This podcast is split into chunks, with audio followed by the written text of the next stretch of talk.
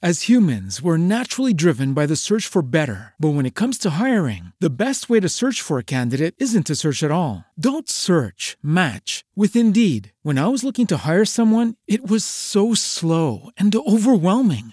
I wish I had used Indeed. If you need to hire, you need Indeed. Indeed is your matching and hiring platform with over 350 million global monthly visitors, according to Indeed data, and a matching engine that helps you find quality candidates fast. Ditch the busy work. Use Indeed for scheduling, screening, and messaging so you can connect with candidates faster. And Indeed doesn't just help you hire faster. 93% of employers agree Indeed delivers the highest quality matches compared to other job sites, according to a recent Indeed survey. And listeners of this show will get a $75 sponsored job credit to get your jobs more visibility at Indeed.com slash podcast. That's Indeed.com slash podcast. Terms and conditions apply. What if you could have a career where the opportunities are as vast as our nation, where it's not about mission statements, but a shared mission?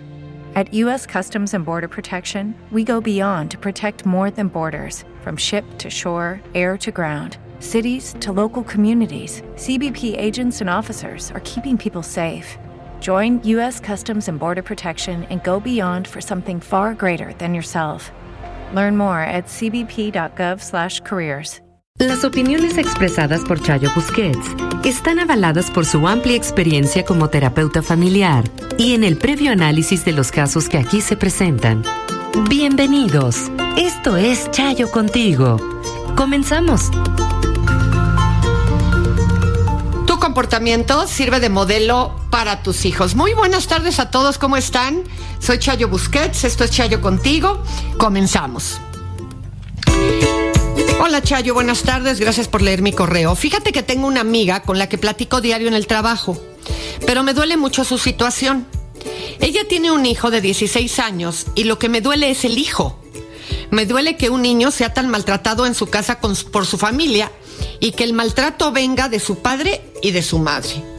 El niño joven va en la preparatoria, la mamá que es mi amiga, todo el tiempo lo regaña y le llama la atención y lo quiere controlar en todo lo que él hace. Y le dice cosas como, estás mal, tú no entiendes, tú no puedes, aprovecha lo que te doy, estudia, deja el teléfono, si no fuera por la pandemia no hubieras terminado la secundaria, hasta que haces amigos, uy, ya hasta una niña se fijó en ti, a ese paso te van a correr de la escuela, etcétera, etcétera, etcétera. Y ella lo maltrata de esa manera y cuando llega el papá del trabajo, ella le pone la queja y el señor entra al turno del maltrato. Y él le dice a su hijo, eres un inconsciente con tu madre, estás mal, eres muy abusivo con ella, te damos todo y no aprovechas nada, no me gusta que abuses de tu madre, en fin.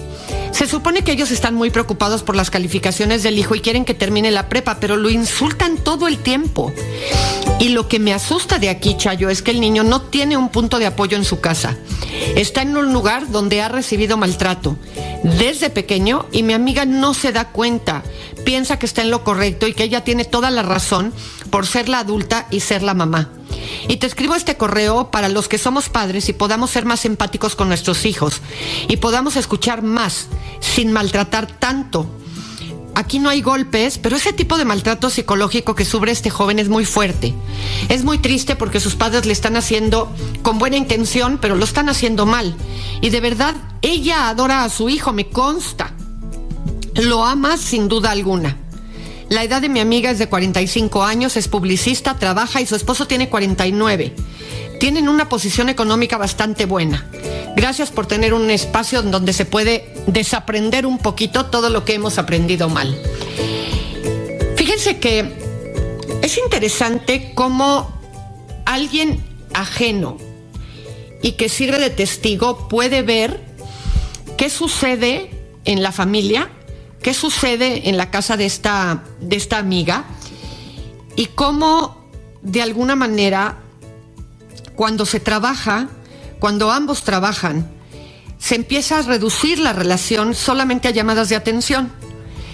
Sin duda alguna, y como lo dice esta mujer, muchas veces tenemos muy buenas intenciones, pero el problema es que la relación con los hijos no se puede solamente reducir a esto, a corregir, a llamar la atención, a, dar un jalón de orejas, ¿no? En este caso, en el sentido metafórico Porque cuando la relación solamente se reduce a eso, no hay un incentivo emocional que ayude a que los chavos salgan adelante y a veces no solamente continúan con el comportamiento inapropiado, sino que además de todo empiezan a buscar en dónde refugiarse para obtener situaciones placenteras y esos refugios solo suelen ser refugios inapropiados o falsas salidas que acaban complicando las cosas de una manera mucho más clara. Yo te agradezco particularmente este relato que haces y bueno, creo que a todos los que estamos, a mí leyéndolo, a ustedes escuchándolo, eh, nos sirve para hacer una reflexión de cuántas de, de tus interacciones en el día con tus hijos tienen que ver con reclamarle cosas. Buenas tardes, mi nombre es fulanita de tal Tuve un problema con mi hija menor hace tres meses. Está embarazada de su tercer hijo. Los tres son de diferentes personas. A los dos anteriores los he cuidado desde que nacieron. El caso es que se enojó porque le dije que ya no le iba a cuidar al que viene en camino, ya que yo por problemas de salud no me he sentido bien y la verdad ya me siento cansada. He cuidado a mis seis nietos desde que nacieron. El caso es que terminó corriéndome de la casa. Ella sabe que los ingresos que tengo vendiendo por catálogo son bajos, pero además diario tengo que aguantar sus groserías y sus indirectas, tanto de ella y de su hijo de 11 años. Espero tu consejo y de antemano muchas gracias. Mira, em, no estaría correcto decirte que me da gusto que se haya ofendido para que esto le ponga un alto a una situación que a ti no te corresponde a ti no te corresponde ingeniártelas para ver cómo le haces para ayudar a cuidarle. No sé el caso de tu otra hija o de tus otros hijos, no sé cuántos tienes. Hablas de que esta es la hija menor y con ella ya viene el tercer embarazo de una tercer pareja. Y mm, por lo que entiendo en tu correo, eh, los papás no hacen absolutamente nada, ella es la que ha tenido estas parejas, ha tenido estos hijos y tú eres la que te encargas de cuidarlos. Por eso hablo solo de estos, pues dos, casi tres, porque está embarazada. Y de alguna forma creo que es bueno, aunque suena feo, que esta situación se haya pues ya concretado, porque sin duda alguna lo de lo que habla esto es de que no has podido ponerle límites a la situación para que ella pues no cache toda la responsabilidad que implica tener hijos y que pues tú eres la que te encargas, ¿no? Desde bebés, de pequeñitos, que es muy cansado, todo el, toda el trabajo y la implicación que tienen y demás. Yo creo que hoy en día eh, pide a tu otra, otros hijos, no sé si son hijos, hijas o qué, em, que te den un asilo temporal en lo que te abocas a tratar de trabajar más para poder tener un mejor ingreso que te permita en algún momento rentar un cuarto o alguna cosa y independizarte y volverte la abuela que visita y no la abuela que tiene que educar cuando no hay conciencia haciendo y sobre lo que se está viviendo. Eh, por lo menos en esta hija en lo particular, en relación a esto que, me cuentas. Así es que creo que de alguna manera este puede ser un parteaguas. Me imagino que esto debe de ser doloroso, además de lo molesto o incómodo que resultó. Eh, todo, todo el esquema de cómo vivían pero la realidad es que creo que esto no va a parar si tu hija con cada pareja nueva que tiene acaba volviendo a embarazarse y a tener un hijo. Y solo va a sentir y se va a dar cuenta de la dimensión que de verdad esto tiene hasta que vea que ya no tiene a quien enjaretarle, por llamarlo de alguna manera, a los hijos que va teniendo. Fíjense que mm, habíamos venido platicando en días anteriores y le habíamos hecho una pausa al tema. Eh, en algunas ideas de cómo ayudarlos a responder a sus hijos cuestiones de sexualidad. Hay ocasiones en las que ellos preguntan si un niño o niña entre los 6 y los 9 años ya ha definido su preferencia sexual. Es decir, si le gustan los niños, las niñas, y yo agregaría incluso ahora que tanto lo comentan los chavos, si les gustan ambos. Y fíjense que la orientación o la preferencia, hay mucha discusión todavía en si se debe de usar preferencia u, u perdón, orientación, porque se argumenta que en la preferencia parecería que la persona lo decide y es algo que no decide la persona, es algo que le pasa. Y en esa, en esa orientación o preferencia sexogenérica es algo que se descubre en la pubertad o adolescencia, por lo que hasta ese entonces ellos son los indicados para decirte a ti quién les atrae. Tú no les puedes imponer su atracción hacia un sexo o hacia el otro. Por más que quieras educar en la heterosexualidad, si tu hijo no es heterosexual, no vas a poder hacerlo y solamente vas a generar un gran problema en términos emocionales y de identidad. Y es importante saber que abordar el tema de la homosexualidad no significa dar ideas, ya que esto no se contagia ni es una moda tampoco. Así es que se recomienda que desde pequeños les hablemos al respecto de la diversidad, no solo de la sexual, sino en todos los ámbitos.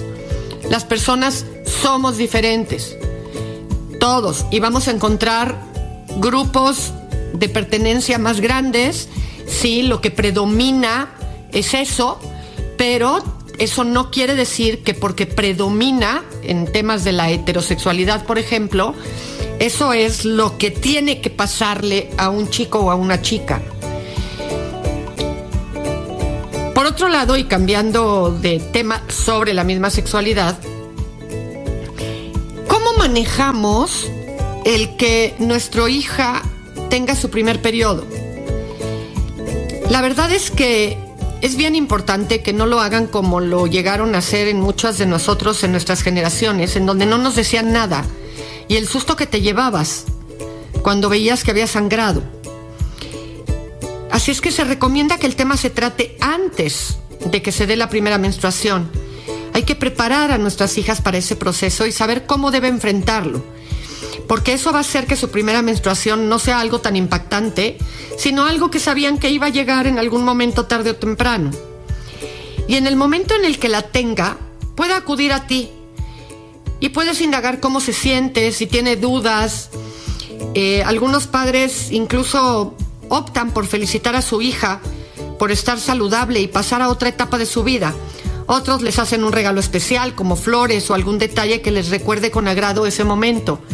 Lo cierto es que lo puedes manejar como tú lo consideres pertinente, pero es importante que esa situación eh, sea prevenida para que ellas no pasen por ese, por ese susto o ese impacto que puede llegar a ser, porque solemos tener asociado que la sangre tiene que ver con algo malo que nos pasó, ¿no? Con alguna herida, alguna enfermedad, alguna lesión, y no, no siempre nos lo cuentan de la manera apropiada para que sepamos que va a ser parte de un proceso que vamos a vivir en la vida.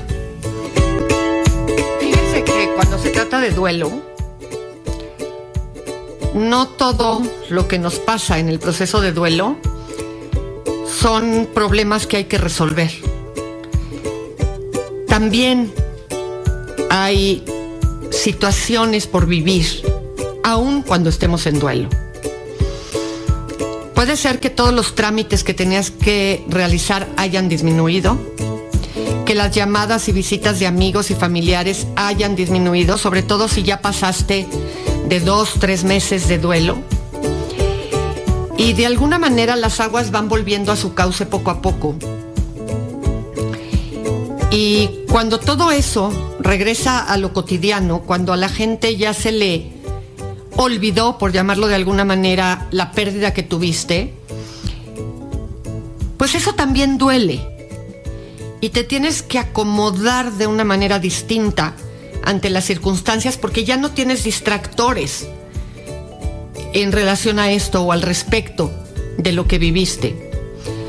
Sin duda alguna todos los trámites que se generan y que hay que hacer, perdón, que hay que hacer a partir de que se da una condición de pérdida de un ser querido, son infinitos, son tediosos, son fríos.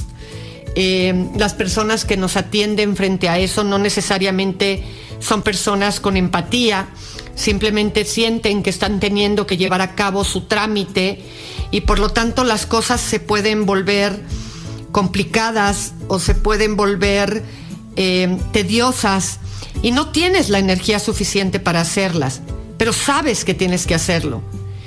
A veces de eso va a depender si vas a estar recibiendo una pensión, a veces de eso va a depender si, si tienes o estás en condiciones de vivir eh, eh, de mejor manera, porque hay lo importante y lo urgente y no tienes energía. Esa es una realidad. Cuando estamos en duelo no tenemos energía ni siquiera para lo básico y resulta que hay pendientes a realizar.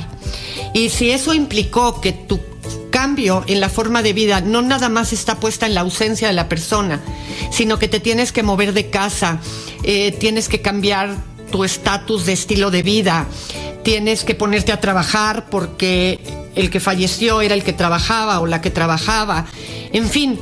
Hay un montón de circunstancias que se ponen en entredicho cuando fallece alguien. Hay muchas implicaciones en esos contextos y se vuelve muy importante estar viviendo las cosas de manera, em, aparte de todo, dolorosa. Pero hay experiencias por vivir todavía y hay pequeños distractores eh, que tú puedes empezar a generar y que no tienes que esperar que vengan de las personas que te apoyan o te, te vienen a dar el pésame o te hablan del tema. Eh, y necesitas ir buscando estrategias para moverte. Es bien importante tomarlas en cuenta porque de esa manera vas a poder ir haciendo más ligero el proceso del duelo para ti. Mi nombre es fulanito de tal, le escribo porque mi hermana me recomendó escucharla, por el motivo de que me encuentro en una situación no tan agradable y desgastante. Le cuento mi historia. Yo estoy separado de mi esposa, aún estamos casados por el civil, tenemos dos hijas, fulanita y sutanita. Vivo en un departamento con un amigo y mi aún esposa vive con mis hijas en otra casa en provincia.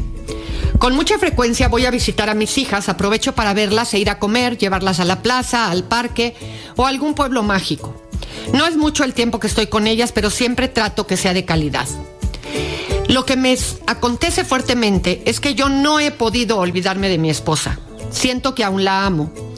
Hay una frase que vi recientemente en una historia de WhatsApp de una amiga que dice, romantizar y extrañar una relación que anteriormente te ha destruido emocionalmente es un signo de vínculo traumático, no de amor. Y en efecto, nos hicimos daño mutuamente. Ella en el 2014 tuvo una relación con relaciones sexuales. Yo la descubrí gracias a mensajes de las redes sociales que ella no tuvo la precaución de ocultar o borrar. Y fue en ese entonces con su actual jefe eh, de trabajo en una empresa llamada Fulanita de Tal. En el 2020 también le dio alas a un chico. Ahora ella trabajaba en el DIF en tal parte y también por las benditas redes descubrí. Ante esos dos casos mencionados yo la perdoné pero doctora, son episodios que me hicieron llorar, sufrir mucho, mucho. La gota que derramó el vaso es que el año pasado yo le fui infiel y me descubrió. Y fue entonces que nos separamos. Ya tenemos ocho meses de separados. Al mes de separarnos, yo la iba a visitar frecuentemente y estuvimos teniendo relaciones sexuales alrededor de 15 días. Solo una vez sucedió que yo la fui a buscar de madrugada y encontré su coche, pero ella no estaba en la casa. Yo, imaginándome mil cosas, le marqué muchas veces, no me contestó, por el contrario, apagó el teléfono. Pasadas algunas horas me contactó y me dijo que la dejara en paz, que ya no la buscara, que ella ya había vivido su duelo. El escenario actual es, ella ya no me quiere ver como pareja, tentativamente para tener relaciones sexuales sí, porque para eso nos entendíamos perfecto. Pero yo no quiero hacerme ilusiones ante algo que todo pinta que ya no va a funcionar, porque nos hemos hecho daño, mucho daño, doctora. Actualmente me encuentro muy dolido, trato de olvidarla, pero es muy difícil, a pesar de que, como dice la imagen que leí y que le puse anteriormente, fue una relación que me ha destruido, no en uno, sino en más episodios de mi vida. Quisiera salir de este infierno emocional, ya que a diario tengo la sensación de dependencia. Si ella me dijera, hola fulanito, te extraño, o hola fulanito, ¿cómo estás? etcétera, sé que mi alma volvería a mi cuerpo. ¿Pero eso sería la solución? La verdad es que no lo sé. Gracias por leerme y que Dios la bendiga. Gracias a ti por la confianza. Mira, sin duda alguna, creo que antes de poder definir si esta relación tendría un retorno o no, si podrían reorientar la relación, creo que primero tiene que haber una separación con todas las características de una buena separación. Es decir, no buscarse, solamente tener el contacto básico y necesario porque tienen hijas y estas hijas no pueden perder a su papá, ni tienes por qué hacerte a un lado de la relación con tus hijas porque ellas no son tu pareja y tú tienes una obligación que adquiriste con ellas de manera clara desde el momento en el que ellas forman parte de la vida. Y tienes que aprender a diferenciar tu esquema como papá de tu esquema como pareja. Sin duda alguna, creo que hay en esta relación em, características tóxicas. Es decir, ha habido infidelidades de ambos lados,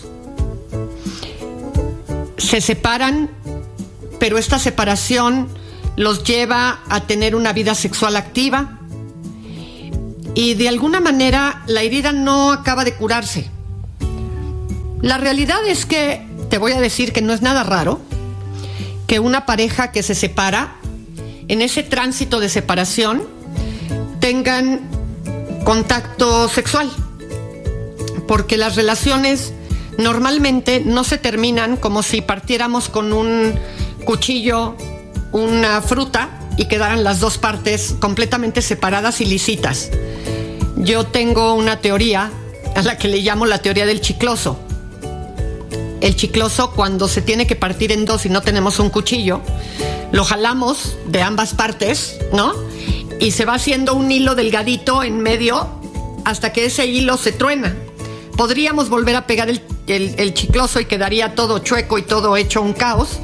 Em, o podríamos reacomodarlo bien y ese chicloso podría volver a ser un chicloso o terminaría, ¿no? Por irse diluyendo el, contacto eh, de una mitad del chicloso con la otra mitad hasta que finalmente se rompe el hilo que los une y cada una de las partes tiene que empezar a reconstituirse. Yo creo que la forma en la que están llevando a cabo esta relación, por lo menos a ti que eres quien hace este planteamiento, te está lastimando y no te está dejando caminar hacia un mejor lugar esa situación, porque las cosas no están sanándose de una manera apropiada. Creo que necesitas estipular acuerdos como si estuvieran divorciados, en donde cada dos semanas, el fin de semana, te toquen tus hijas, las recojas, salgas con ellas, que tu ex, tú quien hoy en funciones es ex, aunque legalmente no lo sea, no venga con ustedes, que vivan tal cual la separación, de tal manera que esto les pueda clarificar qué quieren, cómo lo quieren y si de verdad la relación ya no tiene vuelta de regreso. Entiendo y es muy frecuente que se genere lo que tú planteas, en donde parecería que por un lado eh, esto tendría que dejar de doler y por el otro lado, lo que te duele, que es provocado por este rompimiento, sientes que la única persona que puede consolártelo es justamente la persona por la que se genera este daño. Entonces, Yo te diría que si tienes la posibilidad, tomes un proceso terapéutico, puedas hacer conciencia de qué fue lo que pasó mientras estuvieron juntos, qué rol tuviste dentro de la situación, qué pasó, por qué no pudieron parar esto antes de seguirse lastimando, en dónde estás, a qué aspiras, en fin, y por qué resulta tan doloroso. Eh, y tan atormentado este dolor particularmente, que es lo que intuyo de lo que eh, cuentas tú en tu correo, que hace que esta relación se esté volviendo tormentosa para ti. Sin duda alguna los rompimientos implican dolor y nos tenemos que acomodar frente a ese dolor. Y tenemos que asumir que tenemos que atravesar el duelo para poder tener claridad de las cosas y sanar las partes heridas. Fíjense que mm, ayer que estuvimos platicando sobre el amor romántico, eh, tuve muchas reacciones eh, en redes y en eh, el correo electrónico. Y es que la propuesta de estas, de estas mujeres, especialistas en estos temas, dan una óptica en la que yo reconozco que no había pensado nunca esta idea de que el amor romántico puede fácilmente dar lugar a que pongamos en un lugar equivocado las expectativas de lo que es la base de una relación. Sin duda el romanticismo nos gusta, a unos más que a otros, pero en general a todos nos gusta. Em, pero a veces el romanticismo acaba impregnando la relación de tal manera que pareciera que los valores más fuertes de la relación están única y exclusivamente en lo romántico. ¿Cuántas veces no hemos recibido este correos? Tengo que reconocer particularmente de mujeres que dicen es que ya no tiene, ya no es cariñoso, ya no es romántico, ¿no?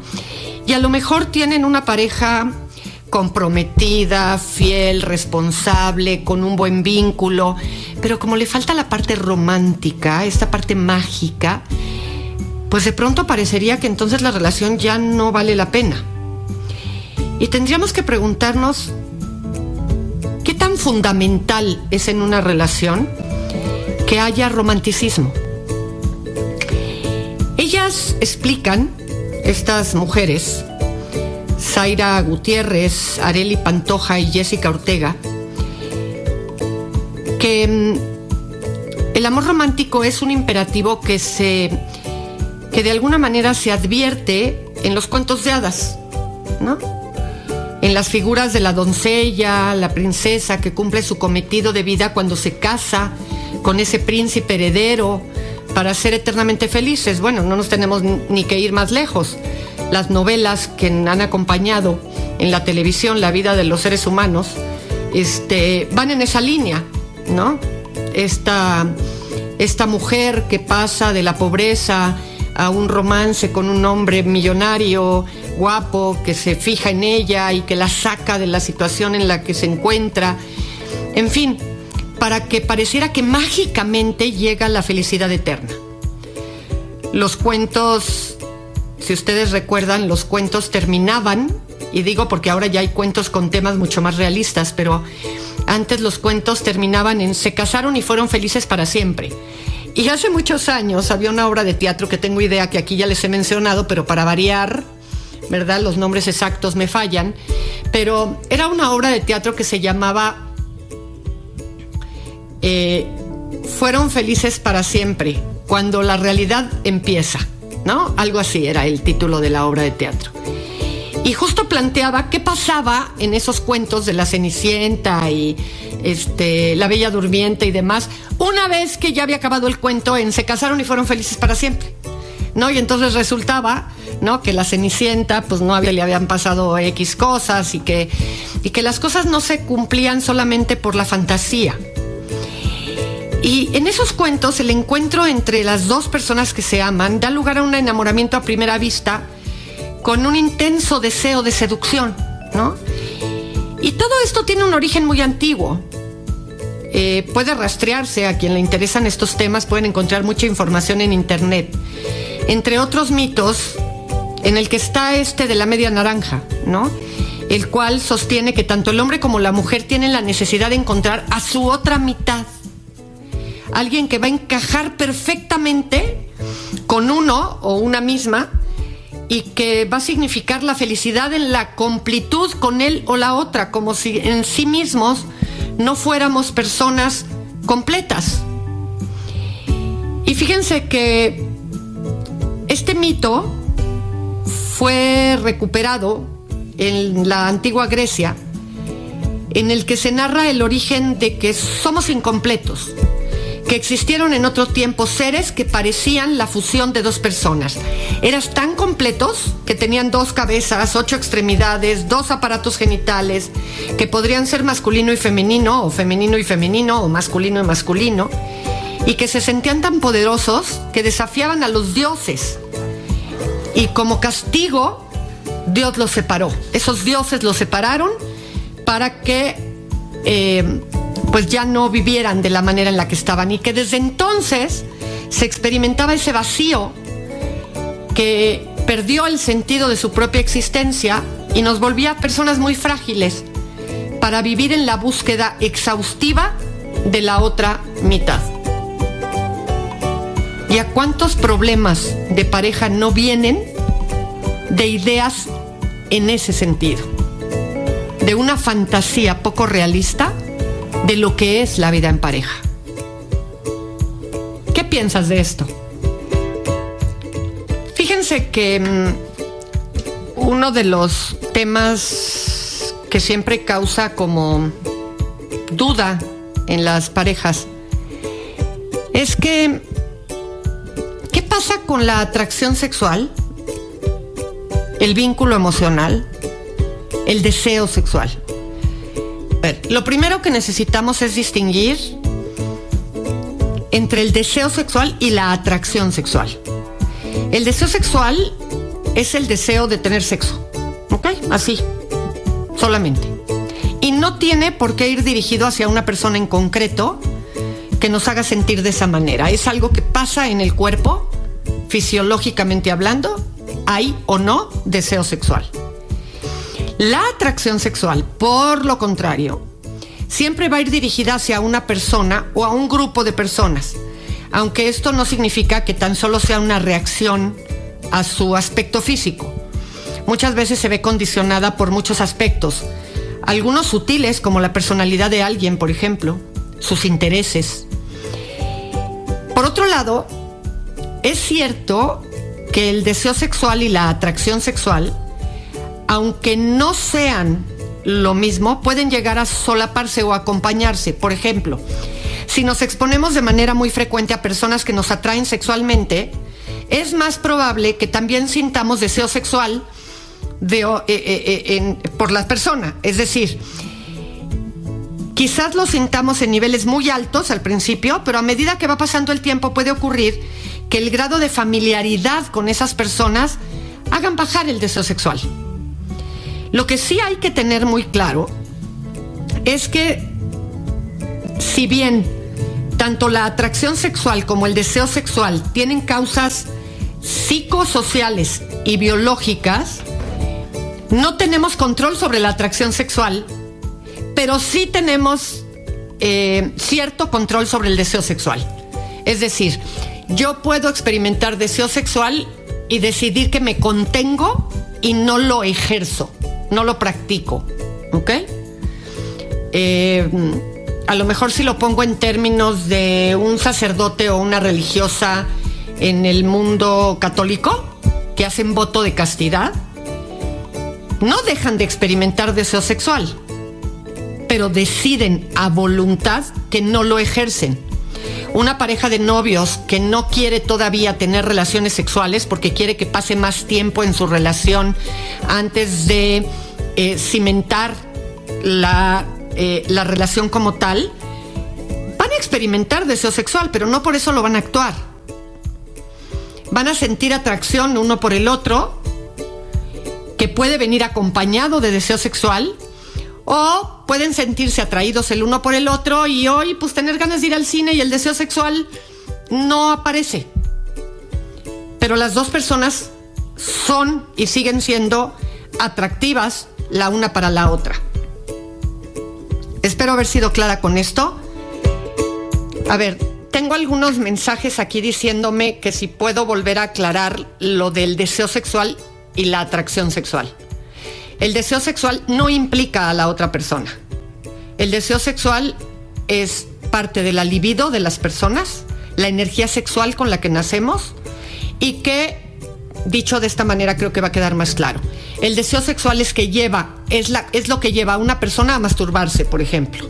No necesita haber una segunda persona para satisfacer el deseo, porque hay la inquietud en la persona del deseo de la sexualidad. La atracción sexual sí tiene que ver con una segunda persona. Es decir, me gusta perenganito o perenganita de tal, ¿ok? Porque esa persona me atrae. Y esa persona despierta el deseo sexual. Pero a una persona en un momento de su vida puede no te cuesta en nadie que le guste y sí tener deseo sexual. ¿Ok? Así es como lo podríamos diferenciar y espero haber sido más clara. Yo soy Chayo Busquets, nos escuchamos el lunes en punto de la una de la tarde. Si te aíslan, insultan, atacan, pegan o amenazan, no te confundas, eso no es amor. Audio Centro. With lucky landslots, you can get lucky just about anywhere. Dearly beloved, we are gathered here today to. Has anyone seen the bride and groom? Sorry, sorry, we're here. We were getting lucky in the limo and we lost track of time. No, Lucky Land Casino, with cash prizes that add up quicker than a guest registry. In that case, I pronounce you lucky. Play for free at LuckyLandSlots.com. Daily bonuses are waiting. No purchase necessary. Void where prohibited by law. 18 plus. Terms and conditions apply. See website for details. Hello, it is Ryan, and I was on a flight the other day playing one of my favorite social spin slot games on ChumbaCasino.com. I looked over the person sitting next to me, and you know what they were doing? They were also playing Chumba Casino. Coincidence? I think not. Everybody's loving having fun with it. Chumba Casino is home to hundreds of casino-style games that you can play for free anytime, anywhere even at 30,000 feet. So sign up now at ChumbaCasino.com to claim your free welcome bonus. That's ChumbaCasino.com and live the Chumba life. No purchase necessary. VGW. Void were prohibited by law. See terms and conditions. 18 plus.